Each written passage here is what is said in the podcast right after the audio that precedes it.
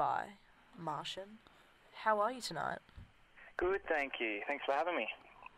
No worries. Thanks. To, thanks for stopping by from all the all the way from Mars. That's it, man. It's long distance communication. This is the 21st century, people. Shout out Elon Musk for making this Yeah, that's possible. it. He hooked the call.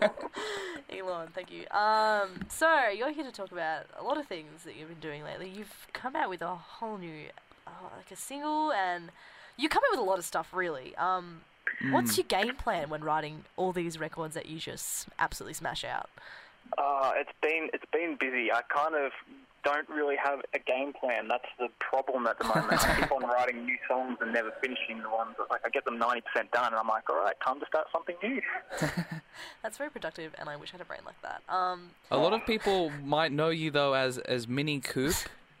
Back in the day, that's right. Yeah. So you know, for anyone who is a fan of Mini Coop, he now goes by the name of Martian. That's it. I had my first my first Mini Coop interview on Thin Air. So Oh, wow. wow. This is a full circle.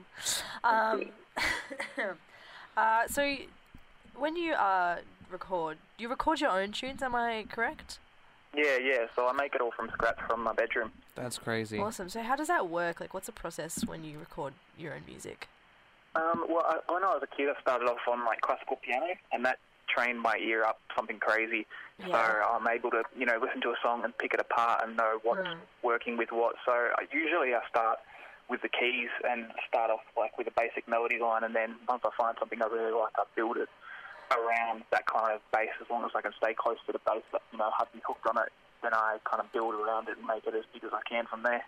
Absolutely. So, would that apply to um, all the several covers you do and actually redo from scratch? Like, is that obviously what you apply with that? Yeah, yeah. With with the covers, it's kind of I have to do it a little bit differently since it's it's less of a creative process and more of like you know, mm. ear training for me. So I have to really zone in on what each instrument's doing very specifically, and then kind of you know isolate just what the drums is doing, try and recreate that, and then just what the guitar's are doing, and you know one at a time, pick up a different instrument, play it in, and see if I can get it as close as possible.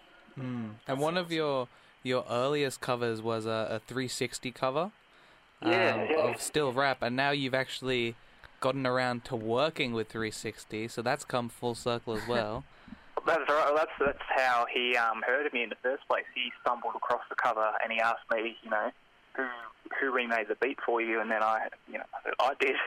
He said, oh, okay, that's pretty impressive. And we sort of been in and out touch since then. So yeah, it was like crazy. And eventually, you know, putting a song to him and him saying, yeah, he'll jump on it. yeah, awesome, man. Um, and you do mention that 360 is one of the only dudes in the hip hop scene who's actually watching the underground and and you know helping up and coming artists. Um, Yeah, it, it's it's a really interesting sort of uh, landscape at the moment with social media because social media is becoming harder and harder to get you know organic reach towards your fans. So if you're posting any links to other pages, then they squash it down and make sure less people see it. So it's kind of like an equity at the moment that most artists aren't willing to risk, you know, sharing other artists' stuff if it's not going to get a big reaction. So, you know, you've got to give mm. props to some of the big dudes who really take the time to, you know, share the underground people because, you know, it's at no benefit to themselves whatsoever. yeah, just for the culture. That's it, man. Like he really, he really cares about the culture and what's happening. Like he still follows all about all that stuff as well. Yeah, absolutely. And what what is it like for you to be a part of the Aussie hip hop scene? Because it's so it's really thriving at the moment, and I feel like it'd be a oh. really Oh. awesome thing to be a part of.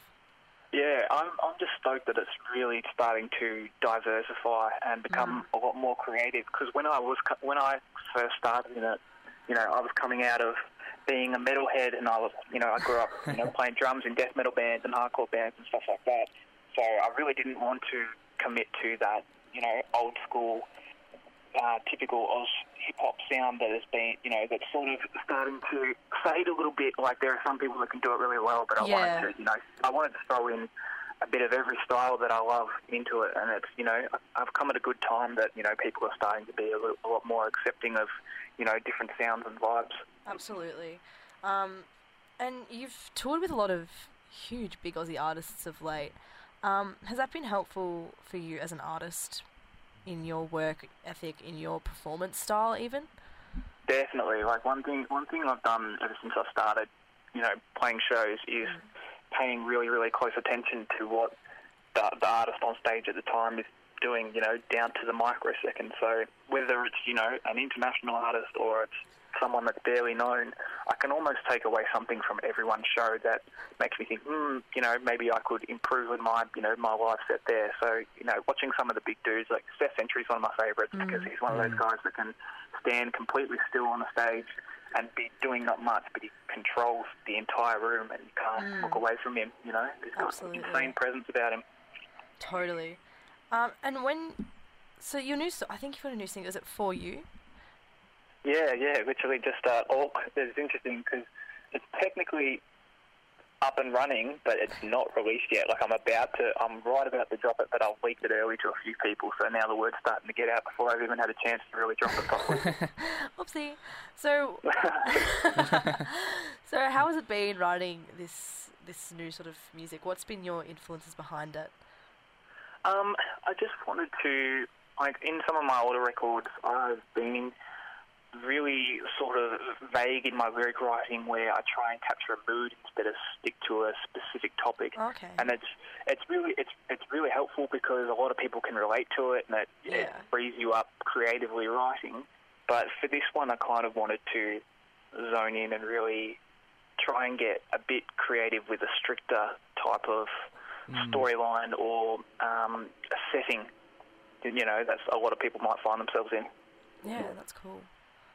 Interesting. And you got some visuals out there. Um, your most popular one is is just saying with the with the cat. I like that.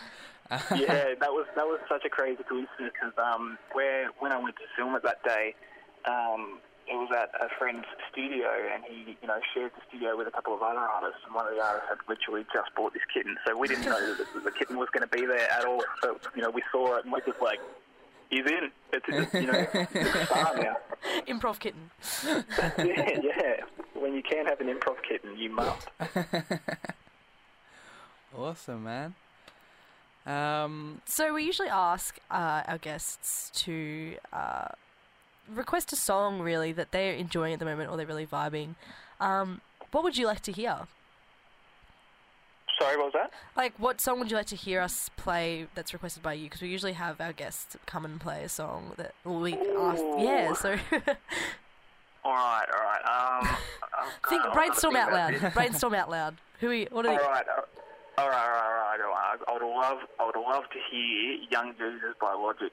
Logic. there you Oh. go. Why why why are you liking this one? This one because Logic's been copping a lot lately for having the same kind of songs and the same kind of flow on every song. Yeah. And this one was this one was a little while back, but it's still like semi new and like he just shreds like everything. Like the beat, I'm you know madly in love with, but yeah, he shreds the whole thing, and the feature on it is dope as well. Yeah, which which one, what was the name again? Sorry, because my my my Young, headphones are a bit. Young Jesus featuring Ah. Big Lenbo. Ah, yeah. Oh, yep, yep, yep. Got that. You got it. I'm getting it. I'm getting it.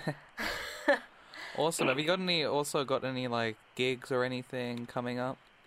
I do. I, uh, me and my good friend Kuz, who's another dope um, MC coming up in Melbourne, we just landed uh, the Obie Trice support for Melbourne, which is going to be massive. So that's Oh, July sick. 12th at Max Watts in the city. So that's going to Oh, be, you know, nice. yeah, yeah, Shady Records uh, support finally. Awesome. And lastly, where can people find you on social media? If you go on Facebook, Instagram, wherever, you can look up at the Boy Martian and you're going to find me. Otherwise, on Spotify and all that, just type in Martian and I will be the top hit. Thank God. Getting that Google al- algorithm right.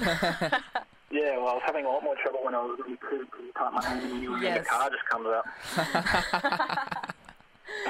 All right, thank you so much for speaking us with us tonight, Martian. Um, and here's our logic with Young Jesus.